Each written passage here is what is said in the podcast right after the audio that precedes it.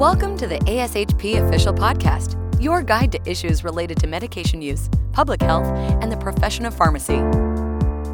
Welcome, everyone. I'm Vicki Basalyga, Director of the Section of Clinical Specialists and Scientists here at ASHP, and thanks for tuning in for this episode on COVID 19. COVID 19 has presented many clinical, operational, and educational challenges over the past years. With that in mind, ASHP is sharing insights and lessons learned presented by your peers from the 2021 mid-year clinical meeting so that you can incorporate these lessons learned into your practice as we all do our part in caring for our patients. My name is Brian McCarthy, and I'm the director of the inpatient pharmacy team at Lifespan. And this is Sick and Tired of Being Sick and Tired New Perspectives on Occupational Burnout During the COVID 19 Pandemic. Joining me is my co presenter, Dr. Lalitha Prasad Reddy, who's the Associate Discipline Director of Pharmacology at Rush Medical College. So, before we get into a discussion regarding specifically COVID 19 and burnout, it's important to think about what burnout is. So, burnout is a state of mental and physical exhaustion related to caregiving activities. It was first described in the 1970s among individuals who are related, primarily affected, and primarily work in service related professions. It has three distinct domains. Number one, emotional exhaustion two, reduced personal accomplishment, and three, depersonalization. Emotional exhaustion is being just physically tired of work due to that, uh, due to excess work demands, incre- decreased job resources, and excess um, job demands. Depersonalization is a feeling of cynicism and detachment that occurs to make job and to make the job a less personalized experience. It's often done to protect yourself from the everyday strain that work provides. And finally, if emotional exhaustion and depersonalization are not addressed in an appropriate manner, reduced personal accomplishment can occur. And this is when individuals do not feel like they're worthy or that they are making strides and providing themselves promotion within their job environment, despite the fact that they continue to have high job productivity.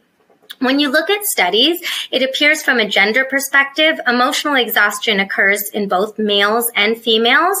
Depersonalization tends to occur to a higher degree in males, whereas reduced personal accomplishment tends to occur to a higher degree in females. There are several occupational drivers in burnout, and oftentimes, again, the first manifestation that's going to occur is that emotional exhaustion due to due to excess workload. So, increased job demands with decreased resources to suffice those job demands is often the perfect recipe for burnout to occur. Inadequate support and inefficient work environments are known as the workload job control model, where individuals are asked to do more, do more, do more, but they have no resources to do it in. In a healthcare situation, and specifically working with as pharmacists, we may have challenging patient situations. We're not just taking care of their healthcare needs, but we need to address their mental, their emotional, their psychosocial needs as well, which can be challenging. It can be difficult to maintain work life balance, and especially during the COVID 19 pandemic when individuals were asked to work far more than what we were used to. Loss of autonomy and control, and a mismatch in values where many of us don't agree with the organization structure, we don't agree with the values of the organization, or we don't feel that the organizational values are matching intrinsically what we're asked to do every day. Burnout has several consequences, and it's important to keep in mind that this can affect the individual, the healthcare provider, the patient, and the organization as a whole. For the individual who experiences burnout, there's certainly some consequences as it relates to their effectiveness within their job. There is decreased productivity. Obviously, when burnout occurs, it's typically because individuals are working at a high functioning rate. They're highly productive. Over time, they'll become detached and you will see decreased productivity because there's less investment in work. What that leads to is less job satisfaction and a less focus on the patient provider relationship and overall well being. Psychologically, individuals that experience burnout have a higher risk of mental illness, including irritability, cynicism, and a flagged affect, which can lead to psychological mental health disease such as depression, anxiety, and a higher risk of suicide. For individuals, burnout can occur for the individual consequences we've discussed. Burnout can also affect both the organization and ultimately it can trickle down to the patient. Organizational consequences of burnout include re- reduced productivity, decreased clinician effectiveness, increased staff turnover, um, in reduced access, and increased overall costs individuals and patients who are who individuals who are patients of clinician experiencing burnout is less likely to adhere to that care plan. They're less likely to follow through with chronic care treatment recommendations. And ultimately, there's a higher risk of medical errors, longer recovery times, less focus on preventative practices, and overall, ultimately, lower quality of care.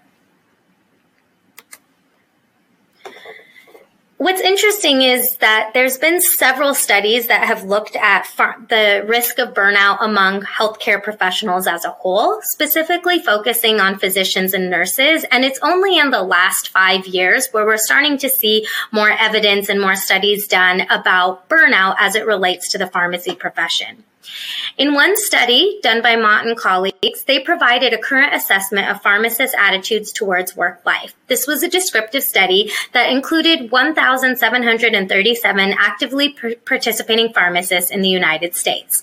And overall, what they found is that while the majority were satisfied with their job, most individuals did cite that there was work overload that potentially could contribute to the development of burnout. They dis- they described role a lack of role autonomy, ambiguity, and negative work related habits and relationships as factors that increased their risks in developing burnout.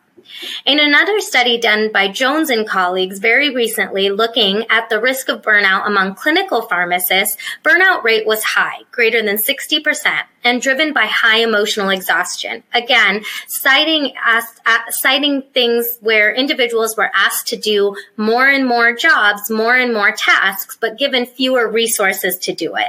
And so this again is the recipe for burnout to occur. Before we think about why is it that healthcare and service related professions are prone to burnout, it's kind of in, it's intriguing to think about the emotional seeds of burnout. So most of us are drawn to healthcare because of an altruistic service and an altruistic mission where we want to provide service to other individuals. In this vein, in this mission of providing service to individuals, we often deprive ourselves. It can be self-deprecating where we don't provide ourselves hours, the hours of sleep we need, the hours we need with our family and our friends. These can lead to self-deprivation and ultimately isolation. Many of us are perfectionists. We strive for excellence. We, there, and in healthcare as a whole, there's little tolerance for error. This little tolerance for error leads to these ideas of perfectionism and potential invincibility where there's no room for ambiguity as a whole. Curative competence. Many of us do not accept an ambiguous answer. Um, we want to know that if we are taking care of a patient, we are in control. But this can lead to omnipotence and a lack of tolerance for ambiguity as a whole. And then compassion. Many of us, again, are drawn to a healthcare profession because of that altruistic mission. We show compassion, care, and kindness towards our patients. But there's certainly a dark side of medicine and healthcare, which we certainly witnessed during the COVID-19 pandemic.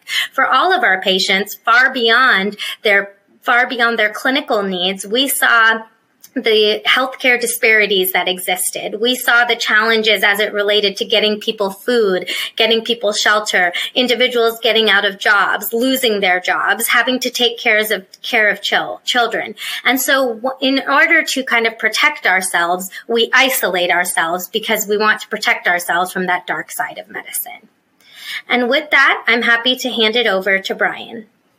It's really safe to say that prior to the COVID 19 pandemic, burnout was becoming more and more part of our vocabularies as, as healthcare professionals and as pharmacy professionals.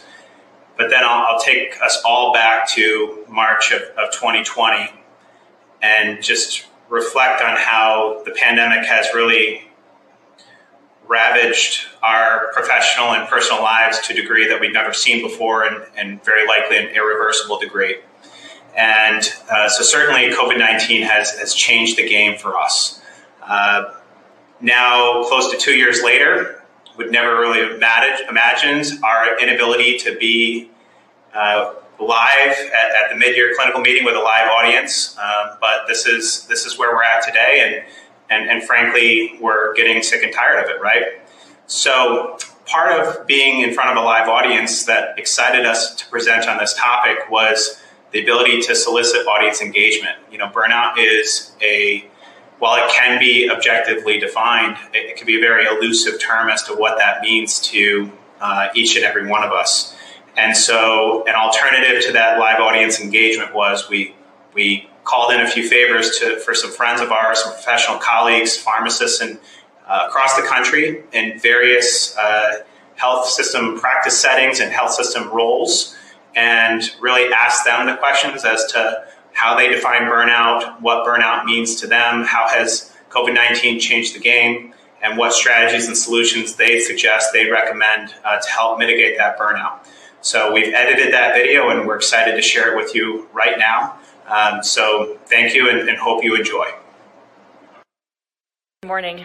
I'm Kat Miller, currently the Senior Director for Acute Care Pharmacy and Clinical Nutrition at the University of Kansas Health System. Hello, my name is Brittany Huff, and I am the Assistant Director of Pharmacy over Pediatric Services at the University of Chicago. Hello, my name is Justin Wynn, and I'm a Clinical Pharmacy Specialist in Hematology Oncology at Rhode Island Hospital.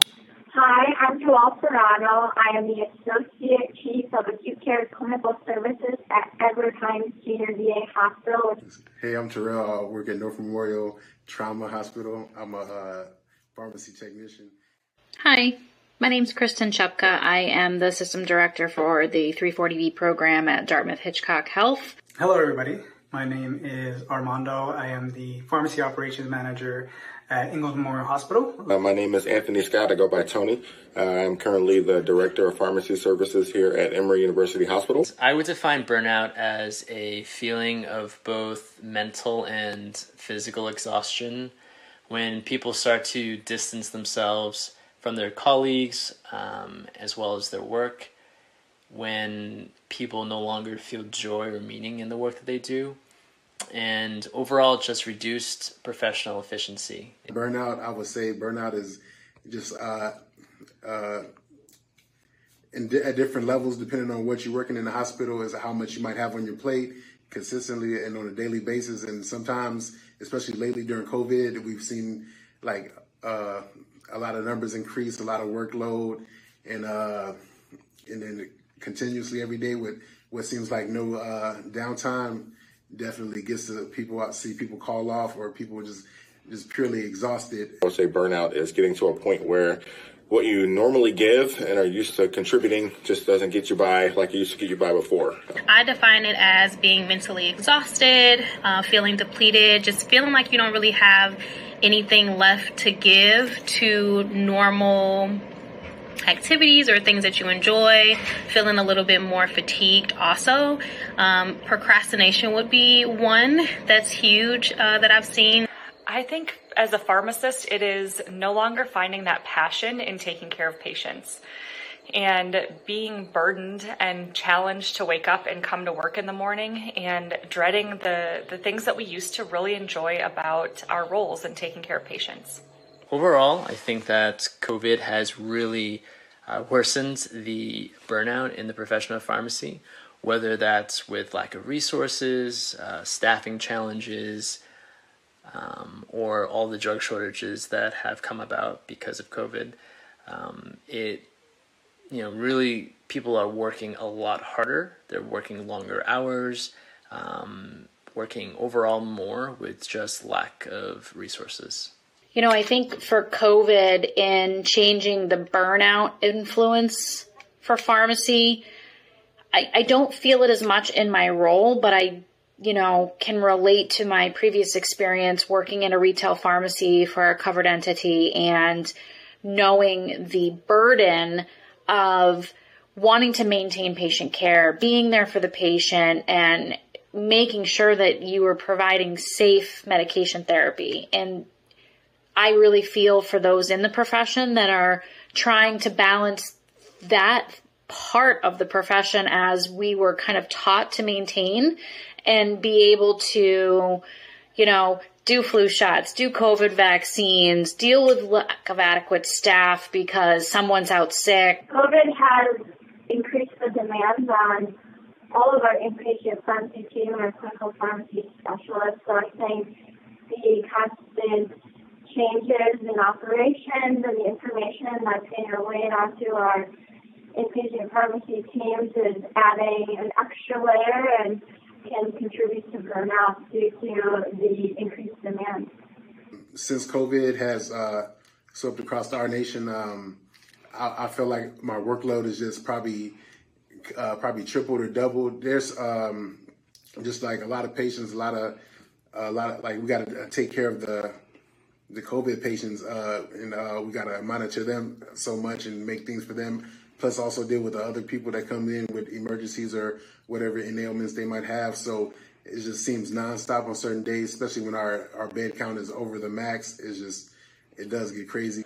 Have I personally or have any of my colleagues experienced burnout? Absolutely. Uh, I think probably everybody has in one way or another, whether or not they recognize it in the last 18 months. You know, I would say that we're I've all, we've all experienced burnout, especially uh, in the initial months of the pandemic. And um, I think a year ago we all thought that this would get a lot better than where we are current state. So um, I think knowing that we're in where we are now. Um, that probably has led to some people having a uh, more of a down demeanor, quote unquote, about where we are. Have I personally experienced burnout? Yes, I have. I am actually burned out right now. So I personally have experienced burnout, and I feel like most people, to some degree, have experienced burnout. Uh, what is the best individual or organizational strategy that I have personally seen or heard about to decrease pharmacists or pharmacy technician burnout? Uh, from my perspective, I would say that the biggest opportunity there is just putting your money where your mouth is. Um, you know, we've got a lot of internal references that we have offered employees to help address burnout from a um, establishing resiliency, finding better work-life balance, uh, encouraging um, outside of work activities and other things like that to help people take their mind off the day to day. But giving them them resource their resources, but not addressing some of the root causes to burnout is kind of like a, you know, it kind of like you're not addressing the root cause of the problems. I personally think the daily mindfulness or providing uh, reminders about personal care has been helpful, but making action for those strategies is key. What's really worked for me to decrease burnout is taking a vacation. I always felt guilty taking a vacation, especially when it was busy, but I've learned over the years that it's really important to take your vacation, have some time off, and to just mentally reset. The second thing that works for me is having a good support system. So, whether that be friends, family, or even your pets, I think that talking things out really does help uh, decrease your stress. And the third thing is to treat yourself. So, whether that's a small trip, or uh, or going out to dinner with friends, I think that it's really important to um, maintain the things that you enjoy in life. In order to prevent or really slow the pace of burnout, is uh, has to be two ways. Um, it has to be both at work and it has to be uh, on the individual as well. At, at, work, we can do everything we can as far as um, trying to keep everybody engaged, uh, not to overwhelm the staff.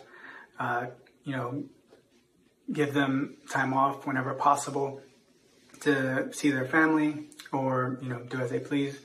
And on the personal side, um, it really is important to uh, get that sleep. I think for me personally, I've uh, really been able to avoid the burnout uh, primarily because I'm able to go home and um, have consistent um, some consistency in my life. Uh, you know, I sit down with my wife every day, have dinner uh, make sure that we spend time together, you know, talk talk through our day, um, sleep at a, at a, reasonable time, uh, get enough hours of sleep, uh, especially now that I'm no longer resident. I try to get as much sleep as possible, um, and of course, you know, always have that outlet uh, at home. For me, uh, I used to be working out Now I, I love playing with my dog. Uh, he, he brings me a lot of joy. He's a little French bulldog. So um, try to do things that you love outside of work. Um, another thing that we've been doing, the management group that I work with now, we really, really try not to contact each other if one of us is off so that we can enjoy the time. And we also defer whoever is asking for that person either to someone else or hey how can i help you? Don't message them just so you can really enjoy your time off and feel like you're off. I would say you know there's not one good strategy. I think the the personalization of finding things and ways to take care of our people is the most important thing. So being able to stop and have a conversation with your employees and with your team members and really asking them what is the piece that's impacting them um, sometimes they may need a resource at home and they can continue to perform uh, the same way they had been at work. And sometimes it really is that the work is just impacting them differently than it used to. And that's not their fault. Um, that is just the changing landscape of our patients and um, of the patients that we're taking care of.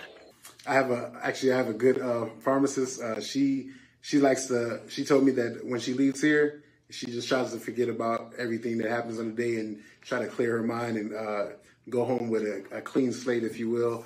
Um, me personally, I, like I do need some some time to unwind, and sometimes that's it just means doing absolutely nothing just to try to clear my mind, or uh, or at least like what I what I uh, really what I really like is like two days off. If I can get two days off in a row, then then I, I will be okay. That's just for me. hopefully you've all felt that was as compelling as we do. Um, it, it's just, again, very interesting to learn from our colleagues and kind of a, a personal setting, if you will, your selfie, selfie videos, um, you know, that we've provided these questions and asked them to, to provide their personal responses. And so challenge the audience here today to, to reflect on that video and reflect on how you would ask these questions, excuse me, how you would answer these questions. Uh, and, and, before we transition to the rest of our presentation, I just wanted to pause here and maybe ask Lalitha what you felt was that one aha moment or that, that one takeaway for you from the video. So I think as I was watching everybody's different perspectives of what they felt burnout was and how it had individually affected them during the pandemic, that resonated with me because everyone felt aspects of burnout, but they manifested it in different ways. And I think that I see that as well. So in my role as a clinical specialist, when I'm feeling burnout because of COVID 19, it's because of my patient care responsibilities versus when I feel burnout in my role as an educator, it's because I'm tired of educating on Zoom and I'm tired of that lack of engagement. And so ultimately, it's all causing me to burn out, but through different avenues. How about you, Brian? What was your major takeaway? You know, I, what I, I agree with you there. And um, the, the one big takeaway for me was listening to everybody share their their solutions and their strategies. You know, and it was interesting based on the role that you played in a health system setting. So, for example, a lot of the, the senior pharmacy leaders and, and pharmacy leaders and managers, they they really focused on the organizational approach and you know the programs offering and, and providing resources to their frontline teams. You know, whereas you hear the, the our pharmacy technician colleague or our frontline clinical pharmacy specialist talk about the value of having two days off in a row and that may sound so simple, but it meant so much, you know, to these folks, or or taking vacation time, which is certainly challenging to do given you know the, the unknowns of this, uh, um, you know, the, the, the, pandemic and the demands that it has on our, our health systems. So we'll uh, so we'll now transition here, and uh, this uh, this slide here should look familiar. Uh, because we presented it earlier in this presentation. And this is the occupational drivers and burnout. And I'll call out here the reference here is from 2017, well before the COVID 19 pandemic. And what we're doing here is we are bolding and we are underlining all of these drivers and burnout uh, as they all have a grip are all are very apparent and present, you know, within the pandemic, starting with the workload, work, working our way down through the challenging patient situations, the loss of autonomy and control, uh, and lastly, the mismatch of values with how maybe perhaps our organizations or how um, you know, federal government or local affiliates are handling the situation with what's best for our patient care. There is a amalgam, there's a growing amount of resources, literature, research, editorials, insights as to how the COVID 19 pandemic has dialed up frontline worker pressures. First and foremost, we've experienced, unfortunately, 680,000 plus US patient deaths. That was at the time that we put these slides together. I checked this morning, and that number is well over 750,000. Very sobering. Uh, many of us, whether it's in the privacy of our own home or in a car or wherever it might be, have, have found ourselves with helpless looks in the mirror, with what more we could have done or what more we can do for these, these patients in these complex patient care scenarios. We too are sacrificing personal health almost every day. I have vivid memories of, you know, connecting with my pharmacy technicians that uh, were very uncomfortable wearing their shoes home after delivering on COVID units uh, within the hospital, wearing their shoes home because it would be at the, the, the potential risk for their loved ones and, and significant others and, and even pets. We heard it from our colleagues of, of the chaos of the workload. I mean, we're talking long days for our for all for all parties, but specifically our infectious disease clinical pharmacy specialists with the ever changing guidelines of EUA and EUA criteria and the monoclonal antibody and, and standing up our vaccine clinics that are health system driven uh, down to the pharmacy technician level of request of wiping down medications that are coming from these COVID positive units before we're redispensing them to uh, other units in the hospital. Many of you are at the mid-year clinical meeting, and hopefully you'll walk away with really great, fresh ideas of and learn from what other people are doing at other practice settings. And the COVID nineteen pandemic, especially in the early days, this was. Uh, one of very few examples that I can think of that there was absolutely no playbook for all of us as to how to handle this this this pandemic. How do we decentralize or, or, or, have our workforce remote, you know, in a matter of weeks, if not days? How do we handle again the ever-changing guidelines and, and patient care scenarios? How do we handle patients overflowing out of our ICUs and, and uh, in the emergency department? So certainly no playbook there for us to to learn and, to figure out the lessons that have been learned by others. Ongoing fear of the unknown is something that's going to be a, a continuation. It feels like we're running a marathon right now, and, and unfortunately, that finish line keeps getting pushed back. And then lastly, we have the masses of unmasked people. Now, certainly, perspective has changed on this since the vaccine has become available, but everywhere you look, whether it's a, a Super Bowl celebration or music festivals or whatever it may be, you know, the, the, vaccine is only as effective as the vaccine is, you know, some of which 95% effectiveness, but that really would only protect, or excuse me, leave one out of 20 people protected that have that vaccine. We continue to dive into the consequences on the healthcare workforce and it's it's sad and it's very disappointing and it's very troubling to see the rates amongst healthcare professionals of depression, trauma, and burnout rising.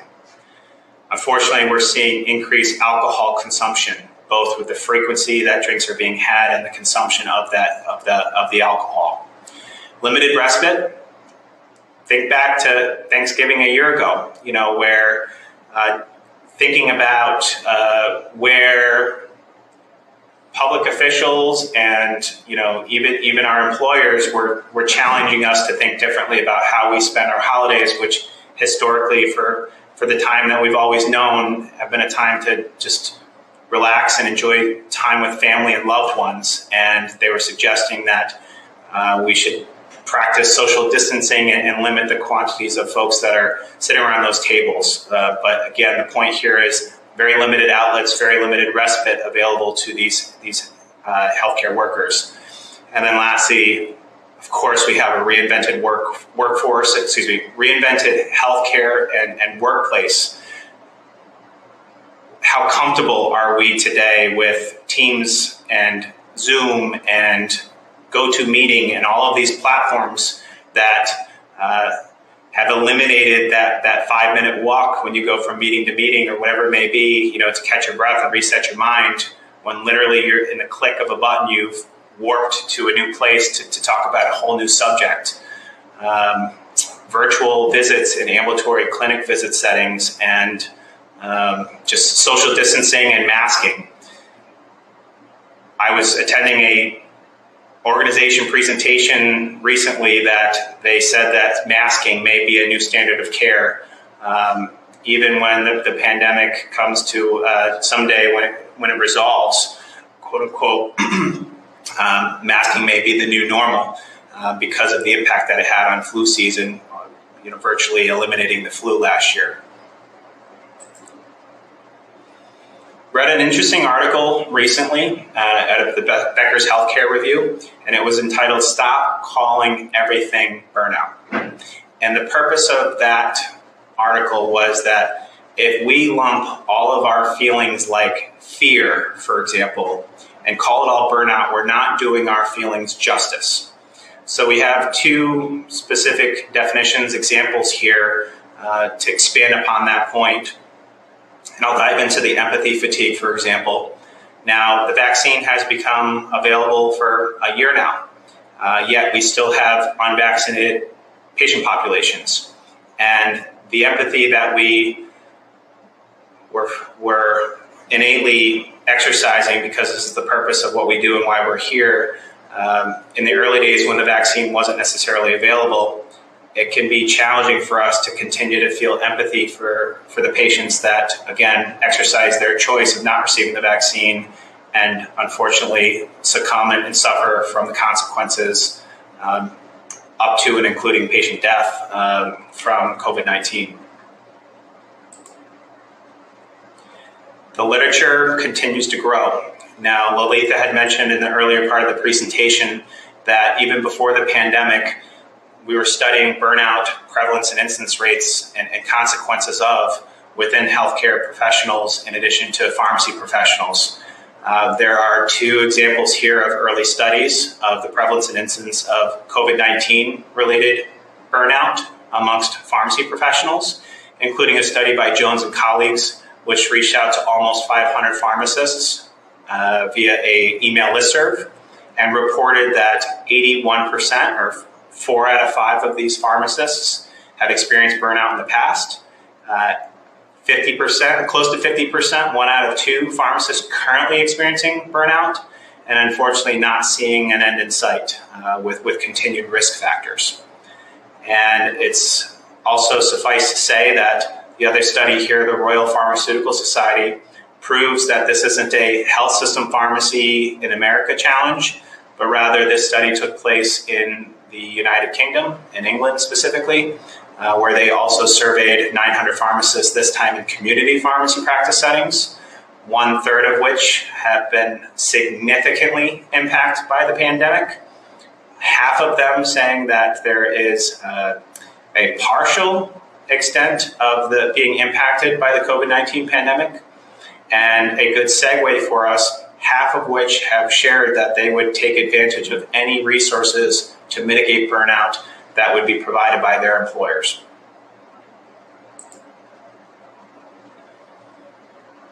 As we've learned in the video, there isn't likely a one size fits all solution for burnout. Um, there's a lot of strategies that have been exercised by other healthcare professionals. There's anecdotal experience, there's personal experience. We all have our own worldviews. But what we've tried to do here is collect what we've seen and what we endorse um, with the subject matter expertise that Lalitha and I have, and that starts with workplace driven interventions.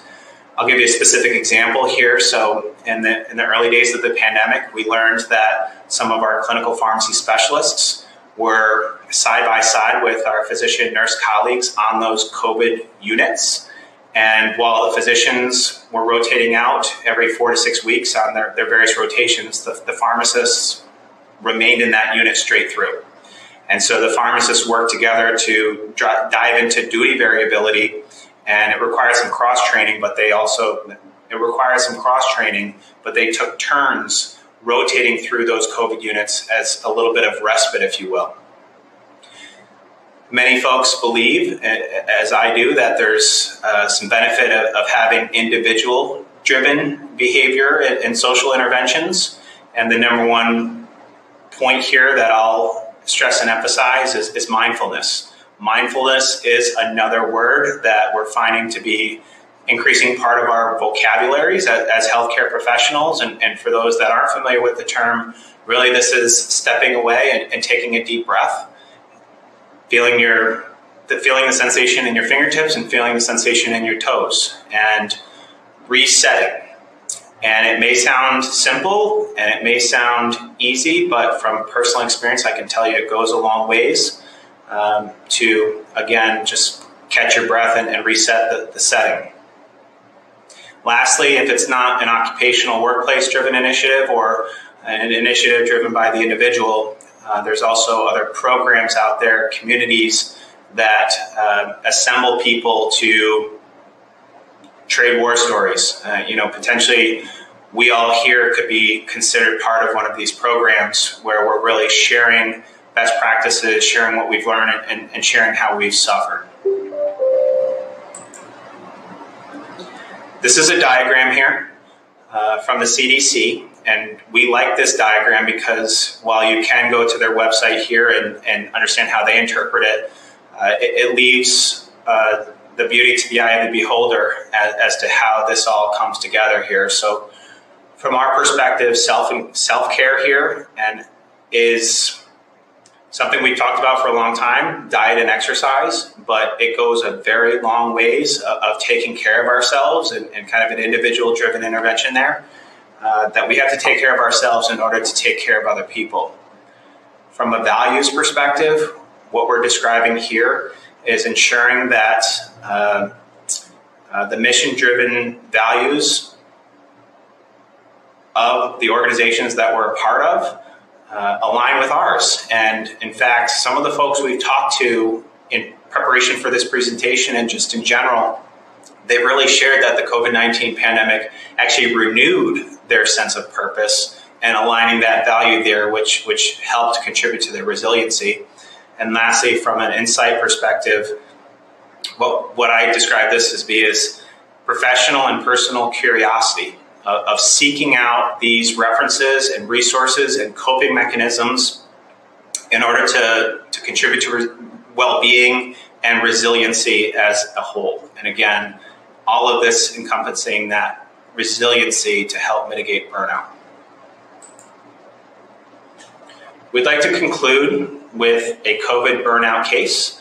And this likely may sound familiar for many of you that uh, have worked in, in healthcare and excuse me health system settings.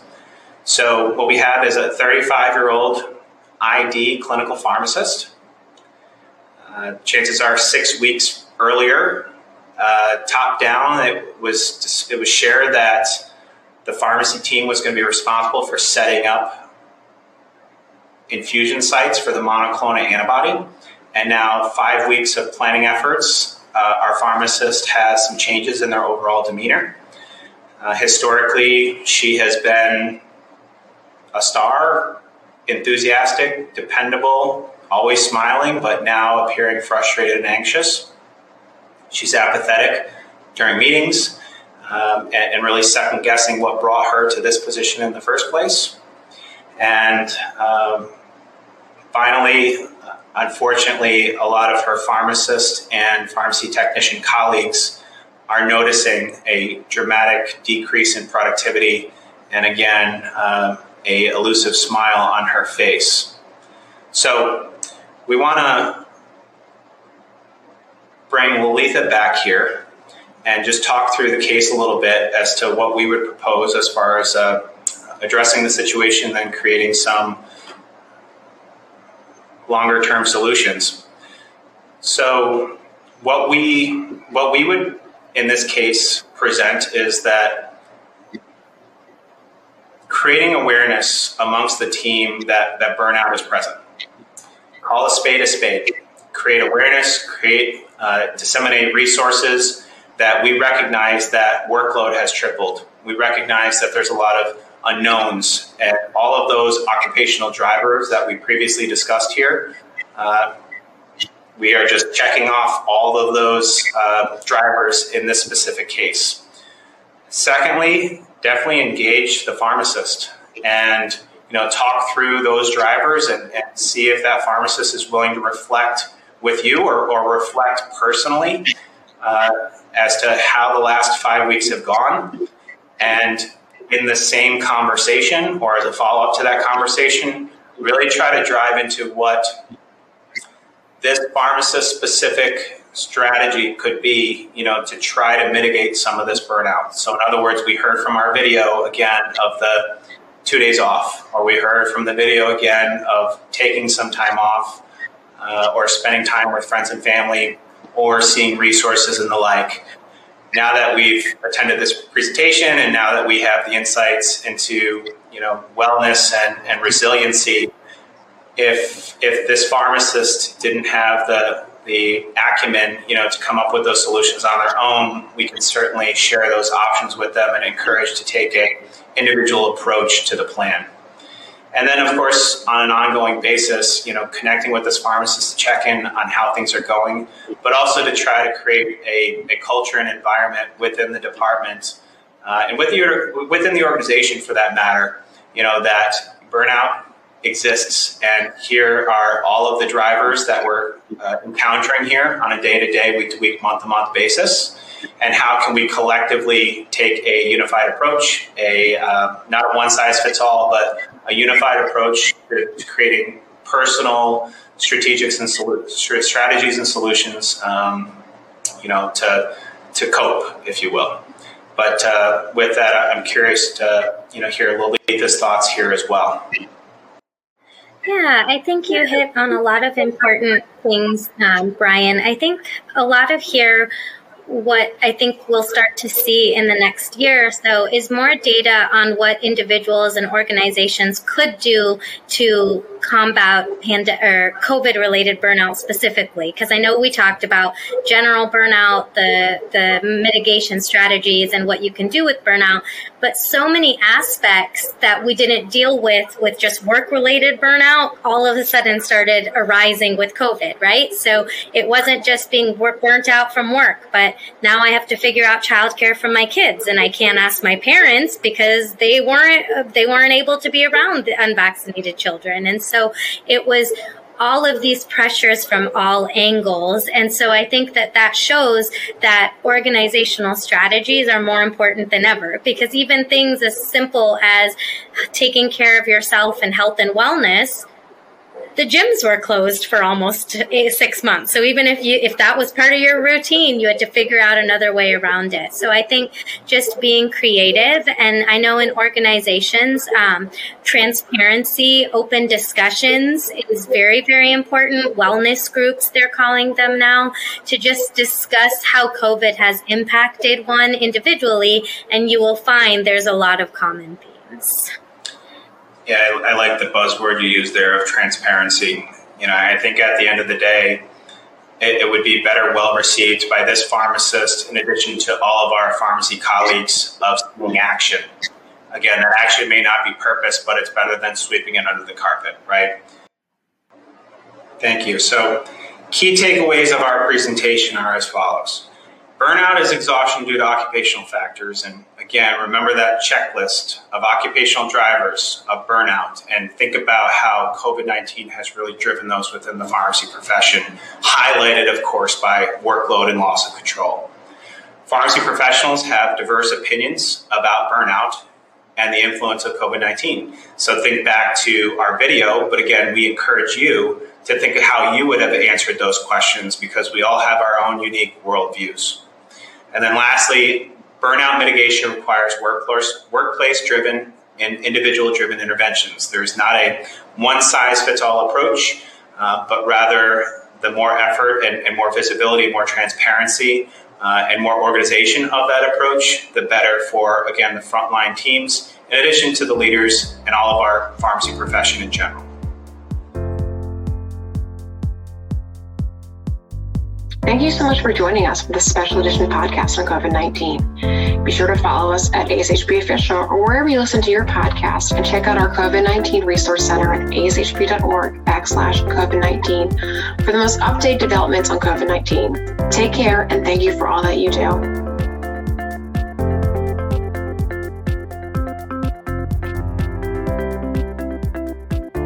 Thank you for listening to ASHP Official the voice of pharmacists advancing healthcare.